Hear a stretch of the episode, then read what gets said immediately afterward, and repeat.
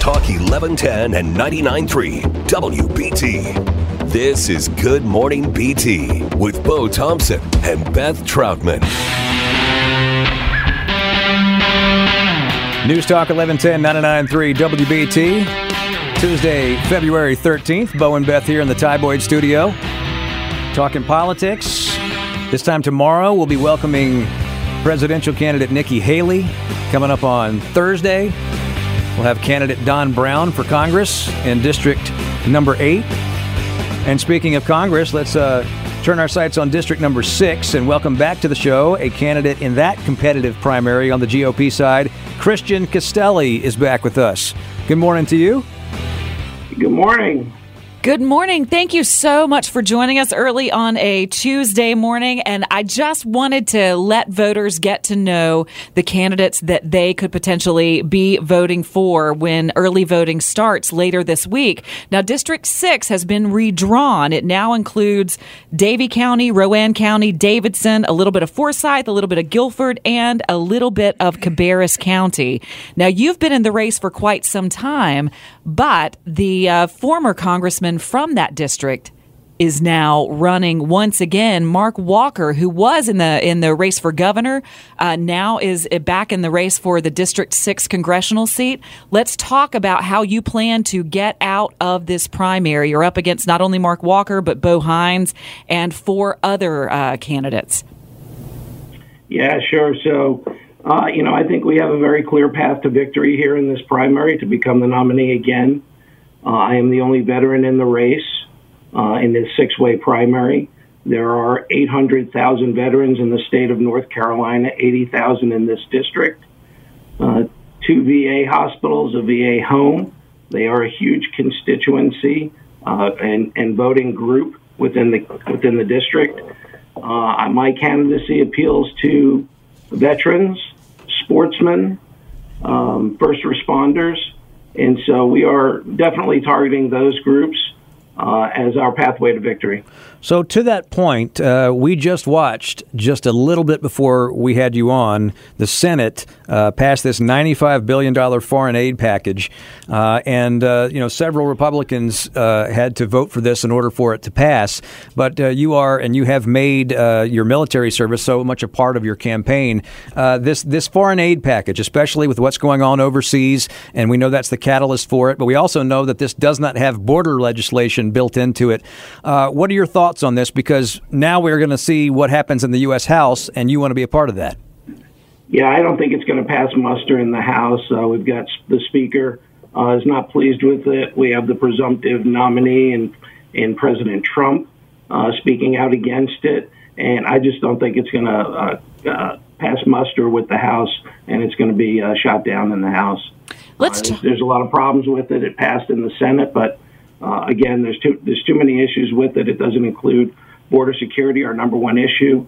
Uh, the number one complaint from Republicans across the board is uh, we need to be concerned with our border before we start securing other people's borders and sending them money to do so. Let's actually talk about that issue because that has been a topic of conversation on Capitol Hill for the past several weeks because the Senate came up with a, a what they called a compromise bill that was put together by um, a Republican senator from Oklahoma, and then it was DOA on the uh, on the House floor, and Mike Johnson made that incredibly clear. the The conversation has certainly been about finger pointing more than anything that the Democrats are responsible, that Republicans are responsible the the question is, what are the solutions? I think all of us as as voters and as taxpayers, we don't want to hear the the blame game anymore. We actually want to hear what people are going to put forward when it comes to solutions and solving the problems. Yeah, I think that particular uh, bill was DOA due to the amnesty provisions in it. Uh, that's just not going to fly with uh, what the people want and their elected representatives uh, that are representing uh, each congressman represents 750,000 people in their district. The overwhelming majority of the people are not happy with the situation at the border. And uh, that, that clause in that bill, in particular with the amnesty, is just not cutting mustard with the people and their elected representatives. So to me, that's that's why that one was DOA. So you're in a, a six-way battle for the GOP nomination right now. We just did a debate with District Number Eight, and that's a six-way battle as well. And last time we talked to you on this show, I believe this is the second time we've had you on the show. At that particular time, I don't believe Mark Walker had gotten in the race. Uh, that's a pretty high-profile name. Uh, we had a s- similar situation in District Number Eight, where you have Mark Harris as probably the most well-known name. Uh, you you sort of alluded to this at the beginning, but the dynamics have changed in this very competitive primary. How do you break out? What's your plan between now and three weeks from today, which is Super Tuesday? Yeah, so I feel like our campaign is definitely surging now. Um, you know, Mark had just announced the last time I was on your show. Uh, I had brought out the fact that Mark had signed the term limits pledge. Now he's going back on it. Uh, Mark had run unsuccessfully for Senate, governor, and now only after this district was re- redistricted from a D plus nine to an R plus 11, a guaranteed win for a Republican, Mark and the other candidates jumped in. I have been in this race from the beginning. I was the nominee last cycle. We won on election day by 5,000 votes. We had a different outcome at the end of the evening due to the addition of the absentee ballots. I never stopped running for this district. I got in the fight when it was hard, and we have continued to fight for District Six with steadfast resolve. So, I, you know, I think I think it's a two horse race. I think it's between Mark and I because of his name recognition. Uh, but I think we are surging, and we have a path to victory. One thing that uh, Beth and I always like to watch, uh, we're both uh, you know media people our whole lives, and we're interested in how uh, the, the, message gets crafted. And we do this for any candidate that comes on. Uh, play the spots. You just, I mean, really, just released a new commercial for your campaign. I want to play a little bit of that here, if we Honey, can. Are you voting this year?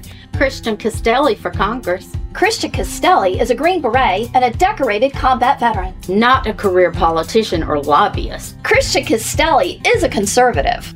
The other candidates are weak. Mark Walker walked away from us. Bo Hines lives off a trust fund. Addison McDowell is a lobbyist. Christian Castelli will secure our border, cut spending, and defend our Constitution. I'm Christian Castelli, and I approve this message. So there you go. Hot off the presses right there, huh? Yeah, well, you know, it's all true. So uh, that's the beauty of the truth. You never have to try and remember it because it never changes. Uh, you never have to remember the last story told. Uh, yeah, all those things are true. We had a lot of fun making that commercial.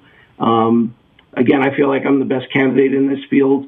Uh, I have more foreign policy and national security experience than all of the other candidates combined.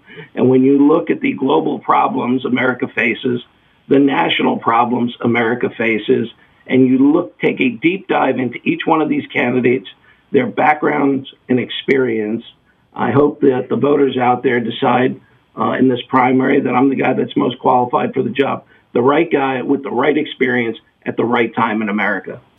I want to go back. Um, in that commercial, one of the the women, one of the actors uh, who was talking, said that one of the things that she's excited about with supporting you is that you are going to to secure the uh, the border. And I don't want to belabor the point, but I want to know, and I think our listeners probably want to know what your plan is, how you plan to to, to do that. Yeah. So I'm the action. I am actually the only candidate in this race that is, has experience working on a contested border, uh, whether uh, it was in Bosnia and Serbia Afghanistan, Pakistan. I have worked on international contested borders. And the reason they were contested is they weren't properly defined with a wall or a fence.